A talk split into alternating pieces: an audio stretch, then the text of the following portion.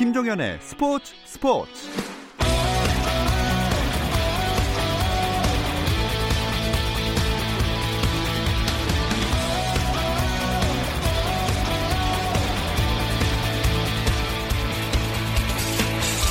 스포츠가 있는 저녁 어떠신가요? 아나운서 김종현입니다. 오늘 하루 스포츠계를 돌아보는 스포츠 타임라인으로 김종현의 스포츠 스포츠 출발합니다.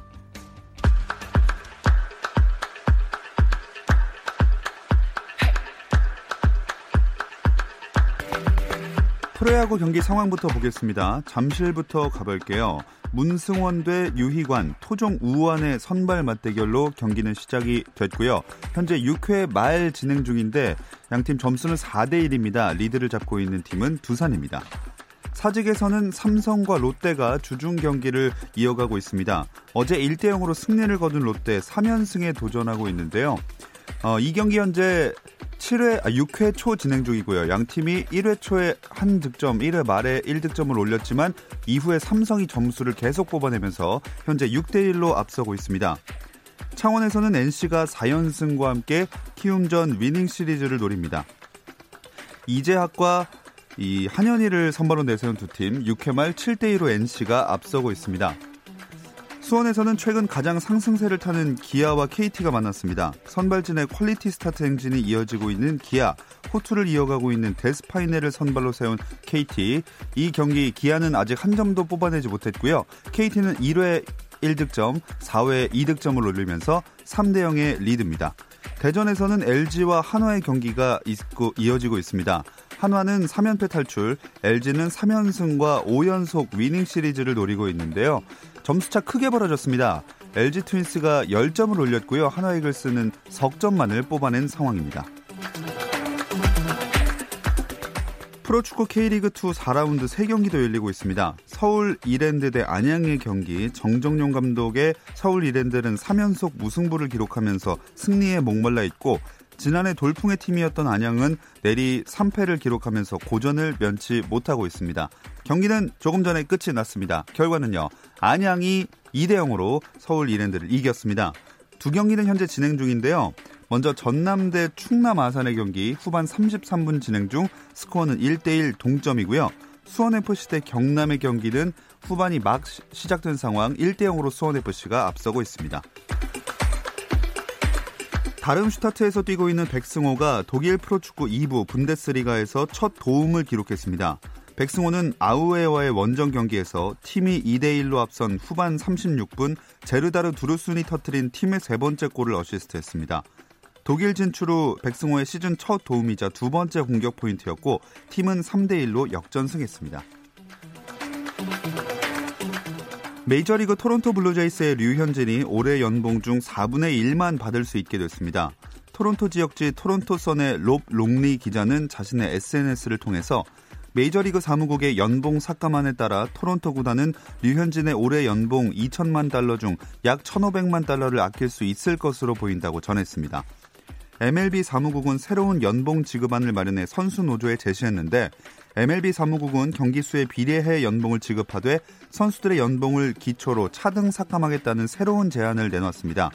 이 안에 따르면 류현진은 4분의 1 수준으로 줄어든 연봉을 받을 수 있는데요.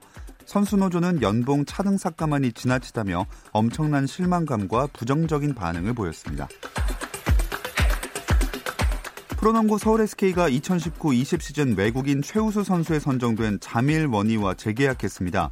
워니는 19-20 시즌 정규리그 43경기에 나와서 평균 20점 4득점, 10점 4리바운드, 3.1 어시스트를 기록했고 SK의 정규리그 1위를 이끌면서 외국인 선수 MVP와 시즌 베스트 5에 선정됐습니다.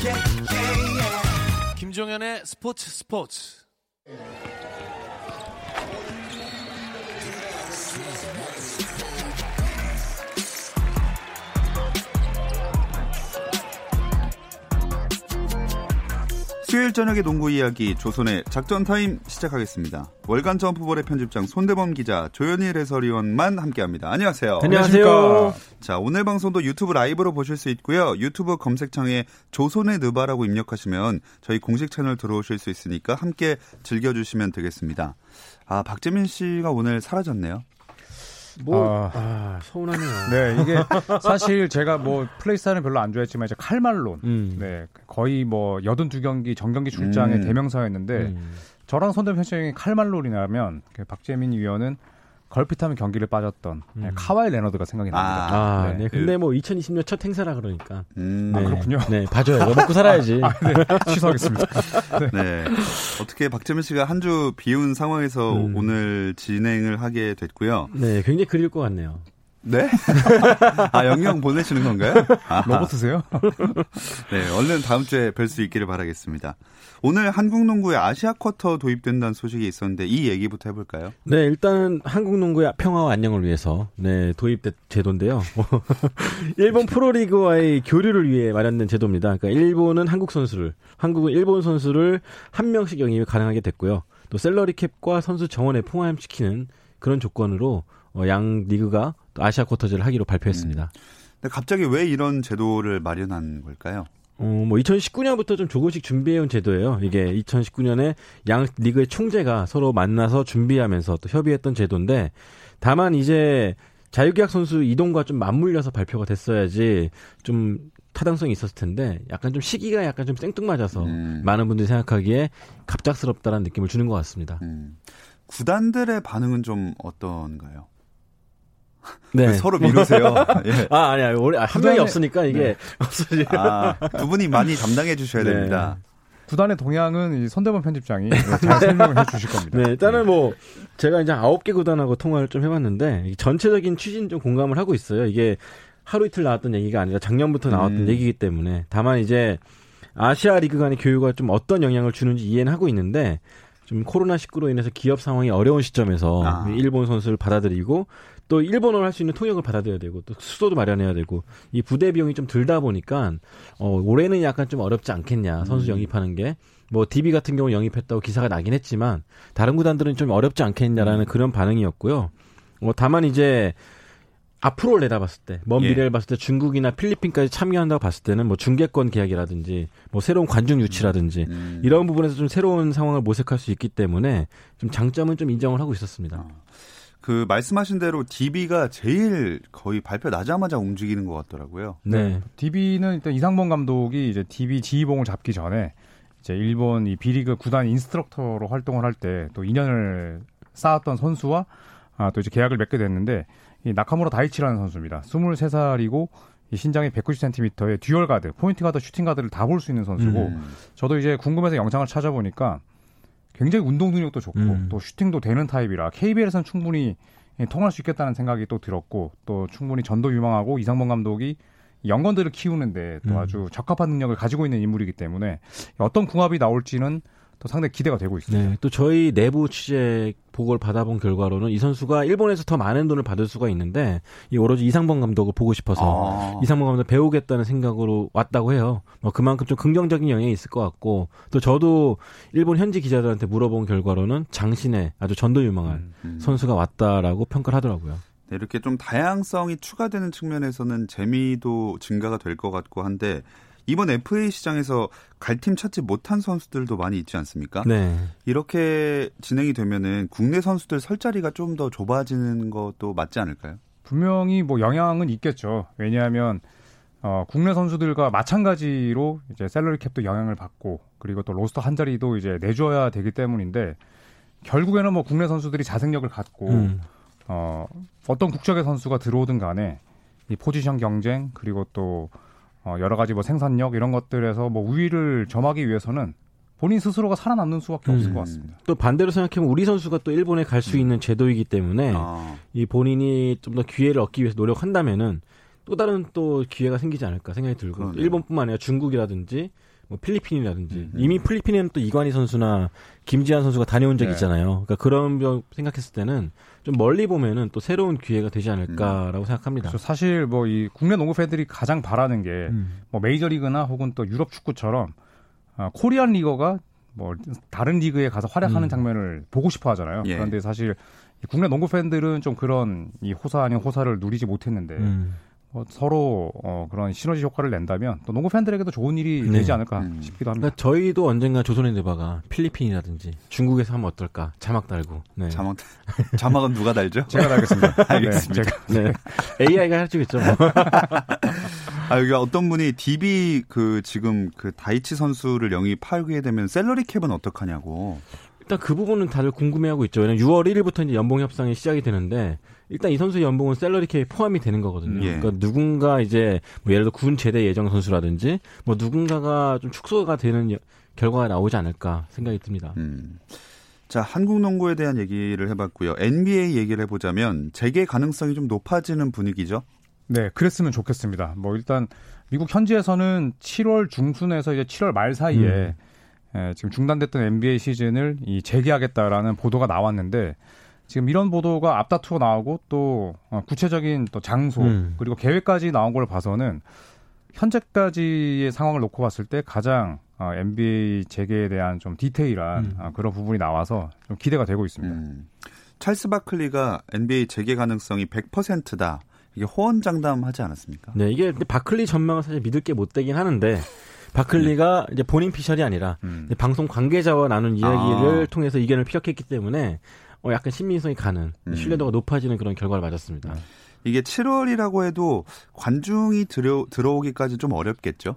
상당히 어렵지 않을까 싶고 음. 만약에 시즌이 7월 중순에 재개돼서 플레이오프 파이널까지 정상적으로 치러진다고 해도 사견으로는 뭐 관중을 들여보낼 아, 생각 미키마우스도 못 들어올걸요, 아마? 그렇죠. 네. 디즈니 월드에서 이미 들어가 있지 네. 않습니까? 도날드 덕도 못. 어. 네. 제가 봤을 이 때는 사람들이 상표를 또 막 얘기하고 있는. 무관중으로 음. 네, 파이널까지 치르지 않을까 음. 싶습니다. 여기 이방인 님이 무슨 추첨제 얘기하던데 그건 뭐냐고.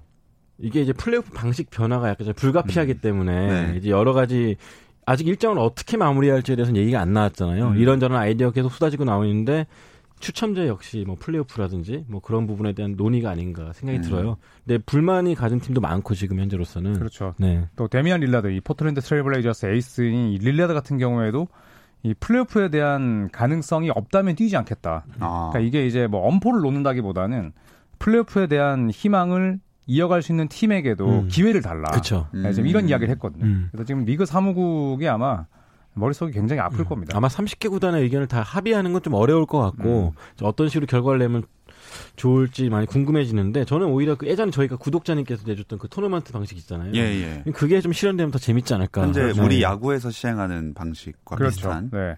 아니면은 뭐 이 NBA 사무국의 높은 분들이 어, 이 제리 크라우스와 마이클 조던의 정말 그 강압적인 어, 리더를 또 닮았던 우리 손대문 아? 편집장처럼 그냥 위에서 확 그냥 찍어 눌러서 아. 리그를 또 재개하는 음. 그런 방식도 네, 네. 요즘 시대와 좀 맞지가 않죠. 네, 오늘 또 정장 입고 오셔서 굉장히 네, 그- 합리적으로 네. 네, 해야죠. 네, NBA, NBA 사무국의 용단이 필요한 시점인 것만은 네, 분명해 보입니다. 음.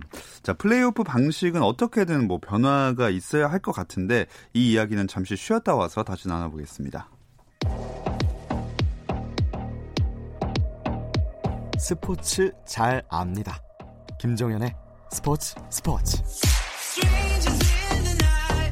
수요일 저녁의 농구 이야기 조손의 작전 타임 월간 점프볼의 편집장 손대범 기자 조현일 해설위원과 함께하고 있습니다. 어, 플레이오프 방식을 아까 뭐 좀 바꿔야 된다 이렇게 얘기를 했지만 어, 정확히 어떤 방법 그리고 장소도 아까 디즈니 월드 디즈니 월드에서 하는 게좀좀 약간 생소하거든요. 근데 디즈니 월드 안에 리조트가 있고 예. 그 안에 아마 코트가 있을 겁니다. 음. 웬만하면 미국 대형 호텔 같은 경우는 아예 공연장도 갖추고 있잖아요. 네. 네, 그런 거 생각했을 때 안에 코트가 있기 때문에 또 밀집 밀폐된 공간일 수도 있고 밀폐된 그 장소가 될 수도 있고 예. 그렇기 때문에 좀 관리는 좀 편하지 않을까라는 생각을 해봐요. 그래가지고 그 부분만 선수들만 관리가 잘 된다면은 충분히 실현성은 있다고 봅니다. 음, 그럼 플레이오프 방식은 두 분이 생각하는 방식은 어떤 게 최적인가요? 일단은 뭐 현지에서는 동서부 컨퍼런스 구분하지 말고 차라리 줄 세우기 해서 음. 뭐 1라운드에서 동부팀과 동부팀이 아니라 동부팀과 서부팀이 맞붙는 그러니까 예전에 마크 큐반 댈러스 구단주가 냈던 그런 아이디어도 지금 나오고 있는데 저는 그래도 좀 전통적인 방식을 음. 예, 고수했으면 좋겠어요. 음. 물론 뭐 코로나19라는 큰 변수가 있긴 했지만 이게 또 한 번 플레이 포맷을 바꾸고 또 다음 시즌에 곧바로 또 원상 복구하는 것도 좀 어, 희한한 그림이 될 것 같고 음. 저는 그래도 여러 팀들의 불만이 있겠지만 기존 포맷을 좀 따랐으면 좋겠습니다. 네, 저도. 네. 네. 근데 이렇게 만약에 기존 포맷대로 가게 되면 혹시 그렇지 않더라도 다음 시즌 개막은 늦춰질 수밖에 없겠죠. 그렇겠죠. 뭐 아무래도 지금 맨 처음에는 어 2019, 2020 시즌이 어떻게 되더라도 그 다음 시즌 개막이 늦어져서는 안 된다. 음. 그게 더 좋지 않다라는 그런 보도가 많았었는데 만약에 7월에 시즌을 개막한다면 기존의 뭐 10월 중순 개막은 상당히 어렵다고 보고 네. 다음 시즌 개막도 충분히 좀 예, 늦춰질 수밖에 없을 것 같아요. 그렇죠. 또 당장 7월 1일부터는 FA가 시작되는 기간인데 음. 이미 그것도 포기한 상태고 또 드래프트도 늦춰지기 때문에 지난번에 한번 크리스마스 무렵에 개막될 수 있다는 얘기 나왔었잖아요. 네. 아마 그 정도로 좀 늦춰지지 않을까 음. 생각이 듭니다.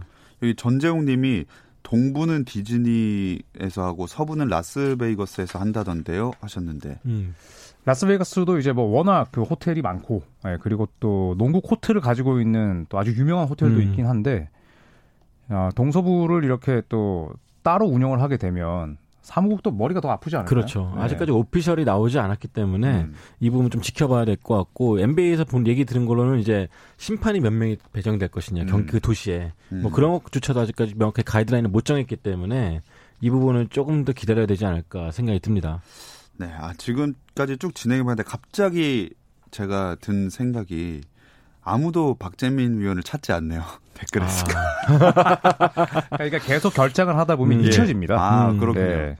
근데 네. 사실 저는 그리운 게 예. 이게 툭툭 한번 쳐줘야 되는데 네. 누가 그게 누구를요? 제가 한번 쳐드릴까요? 아, 아, 아, 아, 니 이게 이게 그 박재민 의원이 이제 저희 하는 말에 음. 좀 툭툭 한번 쳐주면 좋았을 텐데 네. 네. 허전하네요. 그러게 없으니까 또 네. 약간 빈 자리가 느껴지는 것 같습니다. 네. 다음 주면 안 느껴지겠죠? 글쎄요.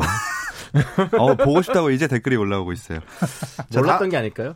없는지? 네. 아, 그럴 수도 있습니다. 예, 아, 아디우 시약함 좋고요. 어, 요새 그 마이클 조던 다큐멘터리 때문에 예전에 이제 묻혔던 논란들 음. 하나씩 하나씩 수면으로 다시 올라오는 그런 분위기인데 요번에는 마이클 조던이랑 아이제아 토마스가 좀 많이 얘기가 되고 있어요. 그렇죠. 이제 1992년 미국 대표팀 드림팀 선발 당시에 마이클 조던이 자신과 관계가 안 좋았던 아이제아 토마스를 배제시키는 데 있어서 앞장섰다. 네. 뭐 그런 논란이 오랜만에 또 다시 20년 만에 수면 위로 떠올랐죠. 네. 그래서 뭐 사실 마이클 조던은 그 이제 라스트 댄스 다큐멘터리에서 본인은 내가 조정하지 않았다. 음. 라고 이제 그 당시에는 이야기를 했습니다만 뭐 사실 마이클 조던이나 또 찰스 바클리 또 그 당시 매직 존스, 레리 버드 음. 전부 다 이제 아이제아 토마스의 합류를 반기지 않았고 사적으로도 굉장히 싫어했던 건 팩트였죠. 음. 네. 근데 조던이 그 다음에 기사로 나온 게 토마스가 드림팀에 포함되면 나는 뛰지 않겠다 이런 육성 테이프가 있다는 얘기도 있던데요. 네, 그렇죠. NBC 방송국에서 이제 보도한 자료인데, 아, 전 사실 육성 테이프가 공개되지는 않았는데 음. 있다는 얘기가 나오면서 이제 조던이 거짓말을 한 것이 아니냐. 음. 이제 그런 말이 나오고 있죠. 사실 토마스를 싫어하는 건 이해가고 또 그럴 말도 할 법도 하지만 그동안 조던이 이제 안 해왔다고 그 적극적 부인해 왔잖아요. 네. 이제 그게 이제 테이프가 공개됐다는 거에 좀 사람들이 실망감을 좀 느끼는 팬들도 있는 것 같습니다. 음. 이 테이프가 근데 내용이 딱 공개가 된 건 아니니까 네, 어, 확신은 할 수 없는 거 아닌가요? 그렇죠. 음. 두 분은 어떻게 생각하세요? 진짜 반대를 했을까요? 네, 저는 조던이라면은 싫은 내색을 굉장히 많이 했을 것 같아요. 네. 아, 저는 네, 대놓고 이야기했으리라 음. 생각합니다. 음, 네. 92년 그 드림팀 선발 과정을 다룬 책이 있거든요. 단행본이 나왔었는데 그때도 사실 조단은 처음에 드림팀에 가는 걸 되게 싫어했다고 그래요. 음. 왜냐면은 이미 84년도에 올림픽에서 금메달을 땄기 때문에 굳이 여름에 또 가서 땀을 흘려야 되냐. 음. 네, 그런 입장이었는데 그 조단을 데리고 오기 위해서 위에 분들이 굉장히 좀 눈치를 많이 봤다. 음. 그렇기 때문에 저는 충분히 조단이 싫은 내색을 했거나 조연을 위한 말대로 싫어. 라고 말했을 것 같아요. 토마스에 대해서. 걔 가면 나 안 가. 음. 왜냐하면 이제 그때는 조던이 다큐멘터리 나오지만 굉장히 그 정신적으로 지쳐 있었습니다. 네. 뭐 언론의 그런 어, 관심도 싫어했었고 그리고 또 아이지아 토마스와의 뭐 관계는 예전부터 좋지 않았기 때문에 음. 또 무엇보다 조던뿐만 아니라 다른 선수들도 토마스의 합류를 반기지 않았다는 점을 감안했을 때 네. 뭐 조던이 그런 분위기를 주도했을 가능성이 높지 않았을까 음. 싶습니다. 음. 그러니까 어느 정도냐면 그 디트로이트 피스톤스의 감독이 드림팀의 감독이었는데 음. 토마스가 빠지는 것을 막지를 못했죠. 그만큼 조단 한 명만 싫어했다면 어떻게 됐을 텐데 여론 자체가 음. 좀 눈치를 많이 보는 상황이었고 그렇기 때문에 약간 좀 막지 못했던 것 같고요. 음. 아무튼 어 그렇게 사이가 안 좋아지게 된 건 여러 뭐 이유가 있겠지만 그 디트로이트 피스톤스 주전 선수들이 패배하게 되니까 그냥 악수도 안 하고 미리 나가버린 그 사건 음. 이게 좀 많이 작용하지 않았을까 싶어요. 네, 음. 좀 추했죠 사실. 음, 예. 왜냐하면 이제 이 그때 아이제아 토마스가 이끌던 디트로이트 피스톤스는 뭐 배드보이즈 음. 굉장히 좀이 육탄전을 펼치고 때로는 뭐 선수를 가격까지 하는 음. 진짜 어떻게 보면 상당히 좀 폭력적인 농구를 했거든요. 그럼에도 불구하고 이제 조던은 항상 그런 팀을 상대로도 시리즈에서 지면 축하한다는 이야기를 다 음. 해주고 포옹을 하고 나갔는데 아, 시카고가 이제 디트로이트를 처음으로 꺾었을 때, 음. 예, 그때 이제 이 디트로이트 선수 특히 빌 레임비어와 아이제아 토마스가 음. 이야기를 나누더니 경기가 끝나지도 않았는데 그냥 음. 라커룸으로 들어가 버렸거든요. 거기에 대해서 조던이 뭐 엄청나게 분개하고 있죠. 네, 네. 스포츠 정신이 좀 안, 어긋났던 음. 행동이었다. 라는 말을 했었죠. 네, 그 토마스의 변명이 좀 약간 그래도 좀 음. 궁색했던 게 그때는 그랬어. 음. 레리 버드도 음. 그랬고 음. 왜 근데 나만 갖고 그래? 음. 뭐 약간 이런 분위기였거든요. 근데 차라리 그냥 잘못을 인정했으면 음. 아이자 토마스가 좀 비난을 덜 받지 않았을까 하는 아쉬움도 있습니다. 음. 네. 그럼 실력으로만 봤을 땐 토마스가 충분히 드림팀 들어갈 만한 선수였나요? 그렇죠. 어, 이미 그렇죠. 91년도에도 리그를 대표하는 가드 중 한 명이었고 음. 또 굉장히 정신력도 강했던 선수였고 개인 퍼포먼스만 본다면은 음. 그렇기 때문에 실력이나 뭐 업적을 봤을 때는 충분히 뽑혔어도 됐을 선수였죠. 음. 근데 이 그 미리 퇴장한 사건 말고도 이 조던과 토마스의 앙숙 관계가 더 예전에도 있었다는 그게 있네요. 조던이 신인 때였죠. 음. 조던이 신인 때 올스타전에 갔었는데 그때 조던이 이제 봤을 때는 처음 올스타니까 이것저것 꾸미고 갔단 말이죠. 네. 근데 신인들이 선, 선배들이 봤을 때 굉장히 좀 못마땅해 보였고 음. 그래서 그런 썰이 있어요. 토마스가 주도해가지고 조던한테 패스하지 마. 음. 뭐 그런 왕따를 시켰다는 음. 썰이 있는데 그것조차도 사실 토마스는 부인을 했죠. 네. 조던은 굉장히 불쾌했었다 그러고. 음. 그때 조던이 이제 유니폼 말고 이제 트레이닝복 입고 이제 금목걸이 같은 거 차고 나왔거든요. 네. 네 그래가지고 이제 선배들이 봤을 때는 거슬린다. 음. 네. 그 중심에 토마스가 있었다라는 음. 썰이 있습니다. 네. 네. 뭐 남의 나라 일 같지 않네요. 그럼 NBA에 이렇게 조던이랑 토마스처럼 대놓고 앙숙인 관계가 또 있나요?